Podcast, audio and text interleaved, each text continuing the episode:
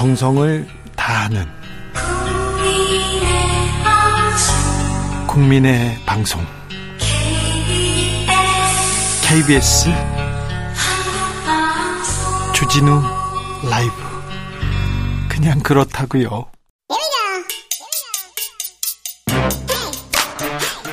세상을 향한 진지한 고민. 과학과 수다 주진우 라이브에서 아주 어렵게 과학 선생님 한 분 모셨습니다. 과학 커뮤니케이터라고 불리는데요. 이선호 엑소쌤 모셨습니다. 안녕하세요. 네, 반갑습니다. 과학 커뮤니케이터 엑소쌤입니다. 나 엑소쌤 반갑습니다. 네, 반갑습니다. 네, 처음 뵙겠습니다. 네, 과학 공부를 좋아하셨어요? 어, 사실 뭐 과학이 네. 대중분들은 아, 노잼, 수학 과학이 이제 재미없다라는 거. 재미없죠. 그래서 그거를 아, 이게 재미없는 게 아니고 재밌는데 네. 그런 것들을 좀 재밌게 쉽고 재밌게 알려 주기 위해서 네. 제가 원래는 이제 과학자였거든요. 네. 과학자를 이제 거기서 이제 대중 쪽으로 와서 네 이렇게 쉽게 설명해 준다. 네 그렇게 과학이 맞습니다. 이 생활과 우리 삶과 이렇게 직결되는 문제고 네. 어렵지 않다. 맞습니다. 네. 네. 과학자셨어요? 어떤 분야 이렇게? 어 저는 그뭐그 동물 장기를 네. 사람한테 이식을 하는 연구라던가 아. 또는 뭐 줄기세포가 분비하는 물질이 사실 뭐 사람도 이렇게 얘기하고 끝나고 나서도 따로 이제 얘기하자면서 뭐 메신저로 얘기하고 네. 편지를 보내기도 하잖아요. 네. 근데 우리 세포도 새끼 손가락에 있는 세포가 발가락에 있는 세포로 얘기하고 싶으면은 네. 편지를 써요. 편지를 써요? 네. 그래서 그 편지를 잘 택배에 포장해서 보내는데 네. 그 보내는 물질 이름이 엑소좀이거든요. 네. 그래서 제가 그 연구를 한 13년 정도 했고 아, 예. 그래서 그 앞글자를 따서 제가 과학 커뮤니케이터 엑소쌤으로 활동을 시작하게 알겠습니다. 됐고. 그래서 과학으로 커뮤니케이션 하겠다. 커뮤니케이터. 네. 알겠습니다. 자, 오늘 첫 번째 강의 좀 어, 선생님 때문에 네. 지금요. 네. 네. 흥미 진진해졌어요. 아, 좋습니다. 네, 좋습니다. 어떤 어, 얘기 해 주시겠습니까? 오늘 제가 준비한 거는 네. 어, 사실 이제 그 추억의 과학, 추억의 또는 기억의 과학 그래서 그게 뭐냐면 저는 추억이 있죠 과학에 아우 졸려요 하기 싫어요 네 이게 밥 먹여줍니까 이런 얘기네 네 어, 알겠습니다 네 어, 그런 이제 과학에 대한 트라우마의 기억보다는 네. 어, 우리가 사실 어릴 때 대, 하면 대부분 기억이 잘 안 날 거예요. 네. 어, 주진우 DJ님께서도 엄청 어릴 때 기억 잘 안 나잖아요. 잘 안 나죠. 근데 그래도 가끔 살다가 어릴 때 특정 기억이 날 때가 있거든요. 있죠. 네. 네 살 때, 네 살 때 뭐 했던 기억들, 네. 어, 그리고 형이랑 어디 갔던 기억들, 그런 기억 납니다. 맞아요. 어떤 냄새도 기억납니다, 가끔. 오늘 제가 준비한 게 그거거든요. 아, 그래요? 우리가 가끔 어릴 때나 수십 년 전에 기억이 날 때가 가끔 있는데 주로 그때 겹치는 상황이 뭐냐면 네. 특정 나만의 그 추억의 음악을 들었을 때 네. 또는 특정 냄새를 맡았을 때 네. 갑자기 그 과거로 돌아가거든요. 아, 그렇죠. 그래서 아 이게 진짜 과학적인 그런 게 있을까? 네. 저는 사실 음악 관련해서도 과학적인 내용이 있고요. 예. 냄새를 맡았을 때도 과거로 돌아가는 그 과학적인 그 방법들이 있거든요. 이게 과학 의 영역입니까? 네, 과학의 영역입니다. 그렇습니까? 네. 이거 그냥 그 소설가들이 영화에서나 네. 지나가다 슉 낯선 여자에게서 샴푸 냄새가 나와서 그냥 이렇게 가는 거 그렇게 만드는 거 아닙니까? 아 근데 이게 정말 대단하신 게 예. 일단 제가 음악 냄새 하나 하나씩 설명을 드릴 건데 네. 냄새가 날 때 과거로 돌아간 것 같은 효과를 이제 프루스트 효과라고 네. 하거든요. 네. 근데 그 효과가 실제로 프랑스 작가 마르셀 프루스트의 소설 중에서 네, 네.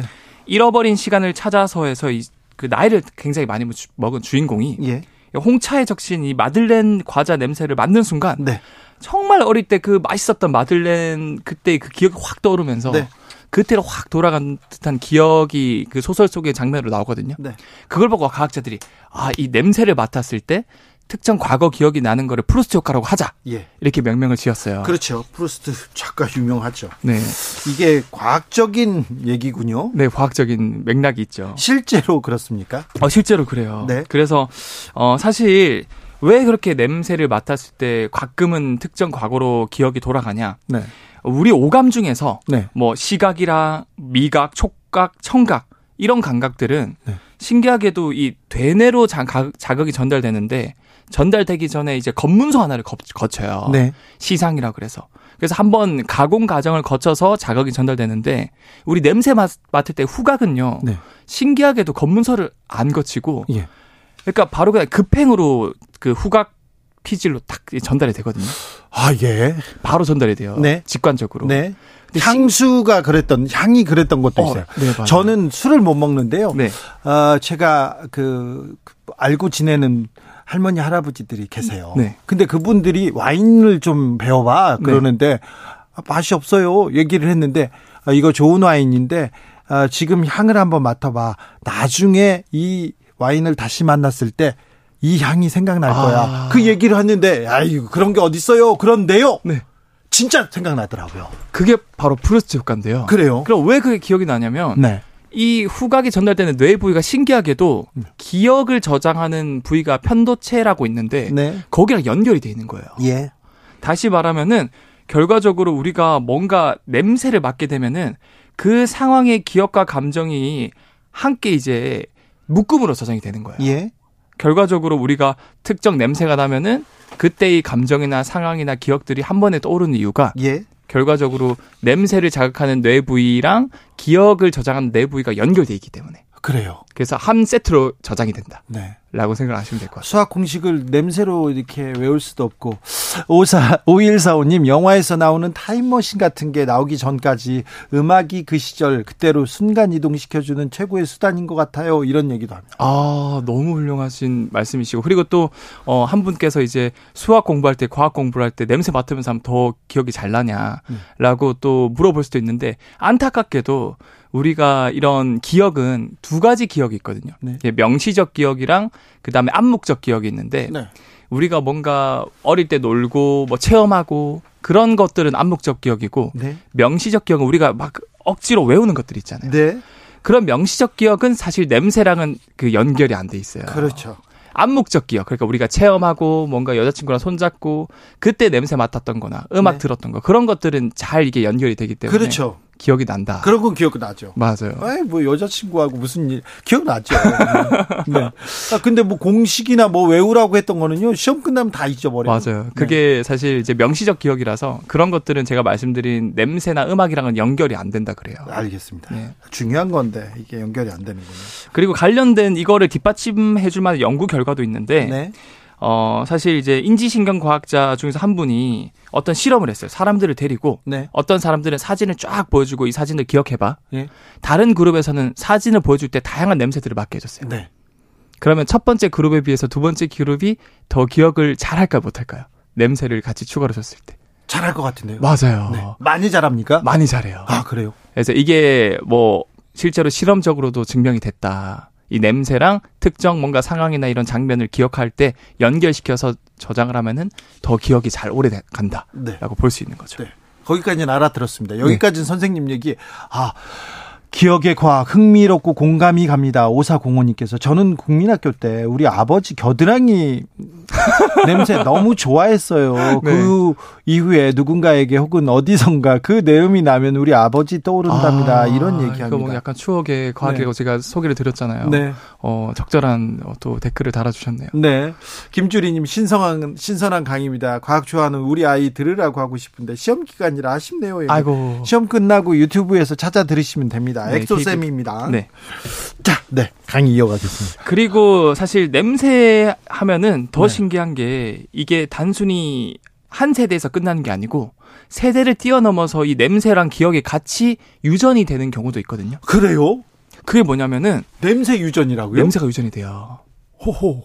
이게 뭐냐면 이제 많은 인류가 특정 냄새를 맡았을 때 예를 들어서 타는 냄새. 네. 또는 뭐 독이 든 고약한 냄새 네. 이런 것들은 굳이 후손들이 똥인지 된장인지 먹어보고 판단을 하면은 굉장히 그 위험성이 크니까 네. 이게 유전이 돼서 굳이 그런 것들은 똥인지 된장인지 안 먹어봐도 이 냄새로 미리 위험을 감지할 수 있게 예. 그런 냄새들은 본능적으로 피하게끔 아 그래요 유전까지 된다 그래요. 아, 신기하네요. 네, 신기하죠. 이거 과학적인 내용이에요. 이 과학적인 네. 내용입니다. 네. 그럼 두 번째 파트로 네.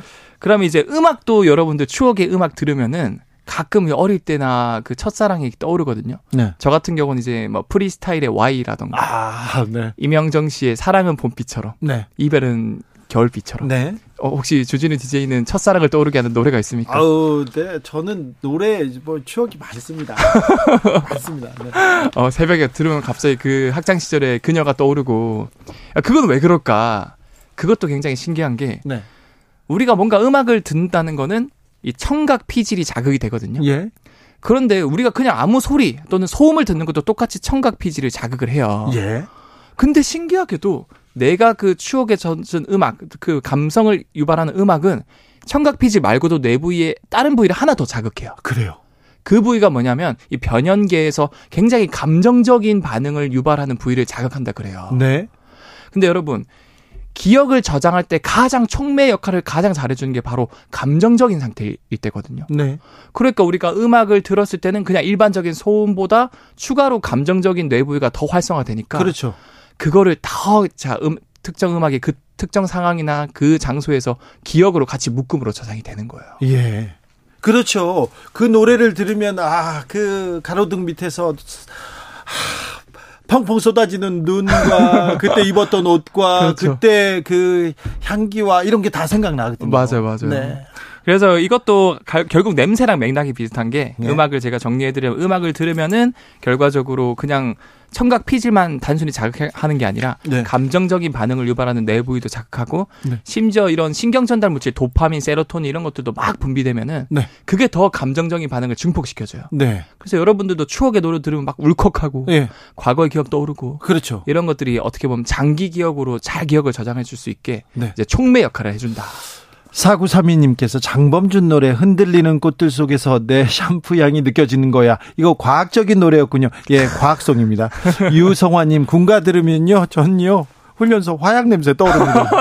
와, 이분은 음악과 냄새와 모든 것들이 어우러져서 지금 기억이 저장이 되신 것 같아요. 그렇습니까? 백대현님께서 엑소님 반갑습니다. 근데요, 어릴 때 따라다니던 모기 방역차 있지 않습니까? 네. 일면 방구차. 네. 그 냄새 맡으면 어릴 적 잊혀졌던 기억이 떠오르는 건가요? 물어보는데. 오, 맞아요. 그런 것들도 그 냄새라는 그 소리가 들리면은 그 열심히 그 방구차 따라가지 다닐 때 그 기억이 이제 저절로 떠오를 수도 있는 그 거죠. 그 냄새가 이렇게 다시 우리가 냄새를 맡으면 아 이거 나 알아 이게 생각할 거예요. 맞아요, 맞아요. 네, 기억하고 있는 네, 거죠. 그래서 이런 것들이 다 과학적으로 연관이 돼 있는 거고. 네.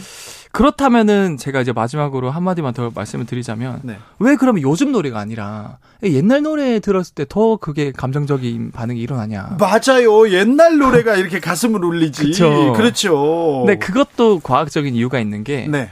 이 옛날 노래라는 건 결국 자기 기준의 옛날 노래거든요. 예, 예.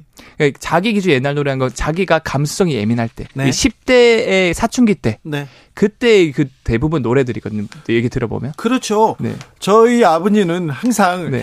야, 노래는 트로트야 이렇게 얘기하면서 노래는 배우야 이렇게 얘기하는데 네. 제가 들어보기에는 뭐뭐 뭐, 노래는 김정호야 얘기하는데 김정 아, 어, 그런 얘기하는데 어. 아니 저 저희한테는 전혀 감성을 네. 울리지 않았거든요. 어. 저희 때는 또 다른 노래지 않습니까? 네. 그제 저는 좀 더 어리기 때문에 저의 10대 감성은 이제 휘성 씨나 네. 아니면 뭐 버즈, 네. 아니면 뭐 그 브라운 아이즈, 네. 벌써 1년, 네.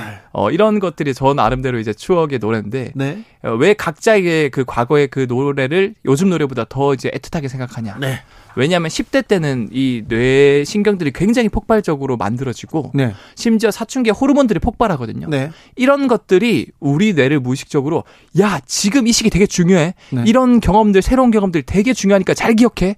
이런 식으로 본능적으로 알려주는 거거든요. 네. 그러니까 그때 같이 그 상황에서 들었던 음악들 자체가 자기 기준에서 굉장히 중요한 음악과 상황과 이제 장소 이런 것들이 버무려져서 기억에 저장이 되는 거고. 와, 네.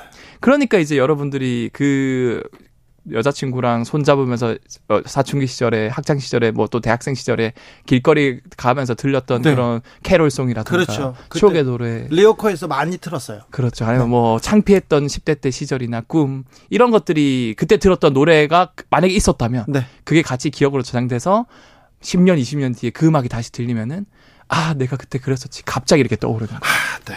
서원주님 터보 노래나 90년대 노래 듣다 보면요 젊어진 것 같고요 모든 관절과 몸이 좋아진 것 같아요. 지금 관절이 안 좋다는 얘기합니다. 호용수님께서요 재미난 얘기 중인데요. 근데 왜 눈물이 나냐? 아, 아 옛날 얘기. 지금 이 말이 또 감성으로 와서 그렇죠. 이렇게 지금 뇌를 자극했다는 거네요. 네, 그래서 저는 오늘 여기 시청자분들이 네. 어, 본인의 그 추억의 그 애틋한 노래들 기억나는 게 있을 거예요. 네. 한번 여러분들도 한번 오늘 밤에 한번 들어보시는 것도 네. 어, 저는 추천을 드립니다. 알겠습니다. 선생님께서는 이면정의 사랑은 봄비처럼 이별은 겨울비처럼. 겨울비처럼. 네. 네. 아. 조정현의 그 아픔까지 사랑한 거야. 그거 지금 들으셔야 돼. 아. 네. 지금 세대별로 다. 또, 어, 김정호 얘기 나오시는 분이 있는데 다 지금 추억으로 이렇게 잠겼는데 과학이 이렇게 재밌네요. 아, 감사합니다. 선생님한테 배우면 즐겁겠네요. 다음 주는 더 제가 재밌는 이야기로 들려 가지고 오도록 하겠습니다. 알겠습니다. 즐거웠습니다. 과학 커뮤니케이터 이, 이선호 엑소쌤이었습니다. 감사합니다. 네, 반갑습니다. 아, 감사합니다. 교통정보센터 다녀올게요. 정현정 씨.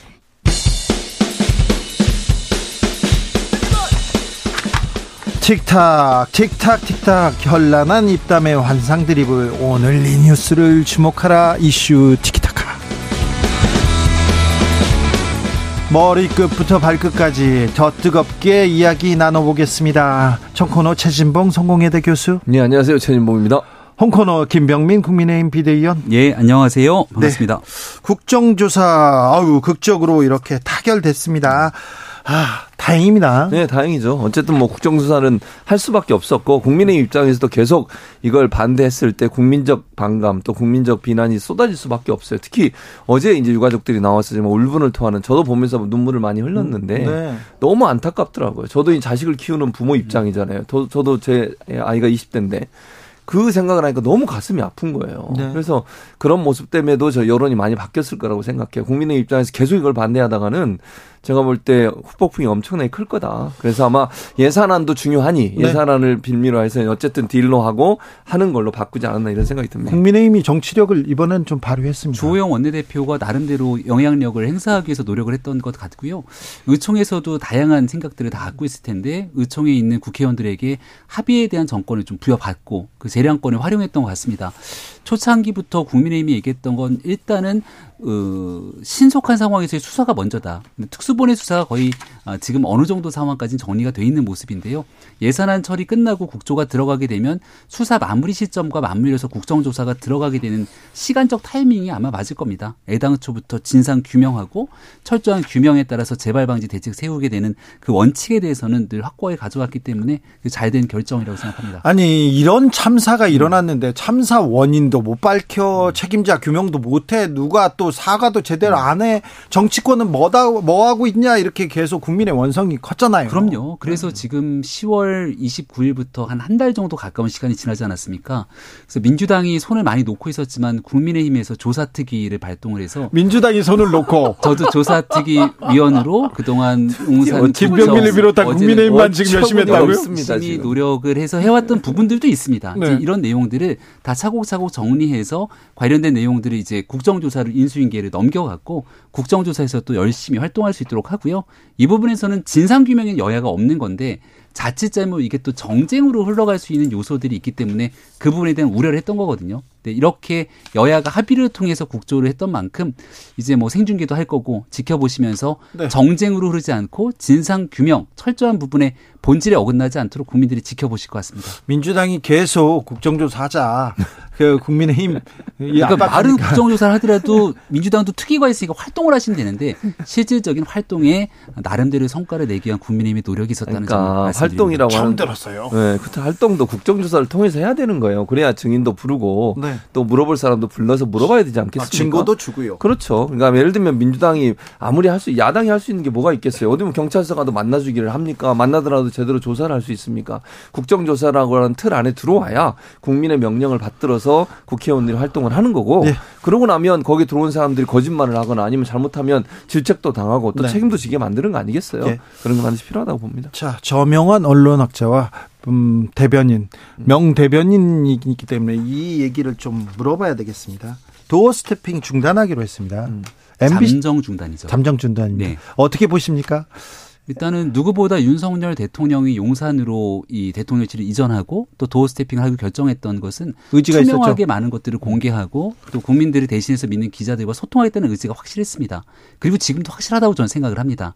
근데 이제 본질적인 의미에서의 소통과 도어 스태핑을 하면서 내가 생각했던 부분들과 조금 다른 방식으로 흘러가는 데에 대한 아쉬움들을 갖고 있지 않았을까 이런 네, 생각이 듭니다. 이건 뭐 모든 쪽에서 가지고 있었어요. 예, 그래서 이쪽 저쪽에서 이렇게 가는 게 맞는 거냐는 어, 지적들도 있었기 때문에 특히나 그 해외 순방을 마치고 돌아오고 나서 하고 싶은 많은 얘기들이 있었겠죠. 또 국민의 대신해서 묻는 기자들 입장에서도 MBC 기자가 MBC 얘기만 물을 것이 아니라 정상회담을 마치고 돌아왔던 성과에 대한 내용들 또 예를 들어서 빈살만이랑 만나고 났을 때 여기에 대한 의미 있는 내용들이 많이 있지 않습니까? 그런 상황들에 대한 질문들이 오가면서 사실상 도어 스태핑이 그 의미를 다져야 되는데 그렇지 못했던 측면에서 부정적인 요소들이 빵하고 튀어나오니까 내부에서 좀 혼란이 있었던 것 같고요. 이런 일들에 대해서 이번 기회를 계기로 그 도어 스태핑을 아예 없애버리는 것이 아니라 어떻게 용산 시대에 걸맞게 기자들과 소통의 내용들을 좀 본질적으로 의미를 살릴 수 있을 것인가를 돌아보는 계기가 됐으면 좋겠습니다. MBC 탓이라며. MBC 탓도 있죠. 무슨 탓이에요? 일부 있죠. 뭔 탓입니까? 도대체 내가 묻고 싶네 진짜. 아니 MBC 기자는 정상적으로 물어본 거예요. 저는 그걸 가지고 문제를 삼으면 안 된다고 봅니다. 기자는요 불편한 질문을 하는 자리예요. 늘 네. 기자는 주 기자도 늘 불편한 질문 하셨잖아요. 전 질문에 막 많이 쫓겨났죠. 그러니까 그거를 예를 들면 문재인 정부 때도 근자감 질문하셨잖아요. 그분 뭐 나중에 국민의힘 대변인도 하셨고 그랬는데 근자감 얘기할 때도 문재인 대통령이 뭘 한 적 없잖아요. 그거 가지고 답변 다 하시고 그러니까 저는 기자가 질문하는 거 가지고 문제를 삼으면 안 돼요. 뭐 그리고 들어가시는데 질문 예전에는 들어가시다 질문하니까 돌아오면서 답변한 적도 있었어요. 문, 어, 윤석열 대통령께서 근데 그걸 뒤에다 얘기했다고 뭐라 하고 아 이건 저는 그거는 좀 잘못됐다고 봅니다. 국민의힘이나 이제 MBC를 공격하는 분들이 그런 태도를 가지고 얘기하는 건 저는 정말 잘못됐다고 보고요. 불편하고 대답하기 힘든 거 질문하라고 기자를 하는 거고요. 네. 권력기관에 대한 감시와 견제하라고 기자를 거기에 보내놓은 거예요. 가장 중요한 역할이죠. 네, 그래서 그런 부분을 문제 삼으면 안 된다고 보고 저는 어, 저는 이제 개인적으로 개인적인 생각 이에요. 윤석열 대통령께서 어찌 보면 도어 스태핑을 좀 중단하면 어떨까 생각하고 있는데 울고 싶은데 뺨한대 때려준 게 아닌가 네. 그런 생각도 개인적으로 드는데 뭐 저는 김병민 지금 그 위원 말처럼 다시 시작했으면 좋겠는데 제가 볼 때는 잠정이 아니라 상당히 좀 오랜 기간 하지 않을 안, 안 하지 않을까 이런 생각이 듭니다. 참고로 윤석열 음. 대통령이 불편한 질문 때문에 그걸 받기 싫어서다라는 건 절대 아니고요. 왜냐하면 음. MBC 기자를 비롯한 수많은 기자들이 좋은 질문하는 게 아니라 늘 불편한 질문을 하게 돼 있습니다. 그러니까 국민을 대신해서 묻고 있기 때문에 불편한 질문은 기본인데 국민을 대신해서 소리 지르라고 있는 자리는 아니죠. 그러니까 아니, 자, 자기 매체에 음. 관련된 내용들을 바탕으로 그 일에 대한 답변들이 미진했다는 내용으로 역정 내듯이 소리를 지르고 그런 부분들에 대해서는 음. 적절치 않다 판단하게 되는 것이고 아까 이제 음. 김혜령 기자 얘기를 잠깐 하셨는데 음. 김혜령 기자가 근거 없는 자신감 물었다가 경기방송이 난리가 났었거든요. 결국 해당 기자가 나중에 그 회사에 있지 못하게 나오게 됐던 상황.